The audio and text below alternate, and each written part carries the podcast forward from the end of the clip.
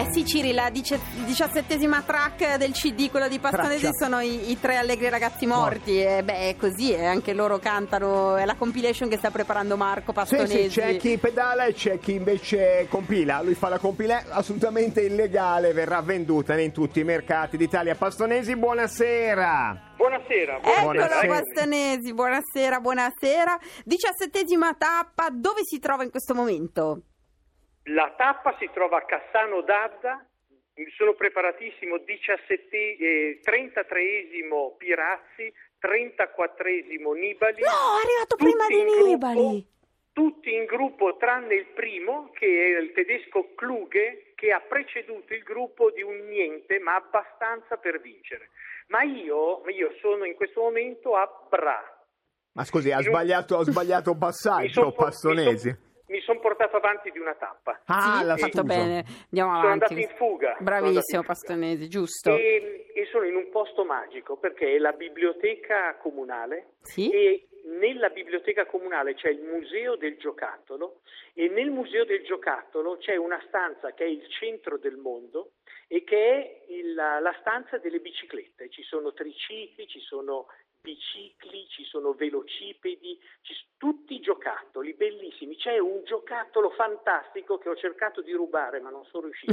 È il gioco del Giro d'Italia eh, del 1900 e qualcosa, beh, il primo Giro d'Italia del 1909, quel giro lì, eh, gioco sarà di pochi anni dopo, bellissimo, bellissimo. Ma modello gioco dell'oca, Pastonesi? Come, il gioco, Ah. come un gioco dell'oca, ecco, però sono il gioco dei corridori, quindi c'è, non so, la pedina, il, il punto in cui c'è il rifornimento, il punto della caduta, il punto della mm, sfinimento. Del do, del controllo doping, Doping, no. quello lì. Non Esiste- c'era ancora, non ma c'era non ancora, non c'era ancora. Esisteva già il Pirazzi come figura reto omerica in quegli anni, Pastonesi? Era pieno di pirazzi. Era pieno di Pirazzi. eh. Pieno di pirazzi, pirazzi, pirazzini, pirazzetti e tutti i corridori correvano alla pirazzi, cioè Grande. correvano Cioè, un po' come la Valava, insomma, esatto. Ma sì, quindi sì. Marco Pastonesi ritorna bambino, è come se rimettesse le rotelline alla bici della sua vita e si innamora di tutti i giocattoli nella stanza dei, dei- dei giocattoli biciclici.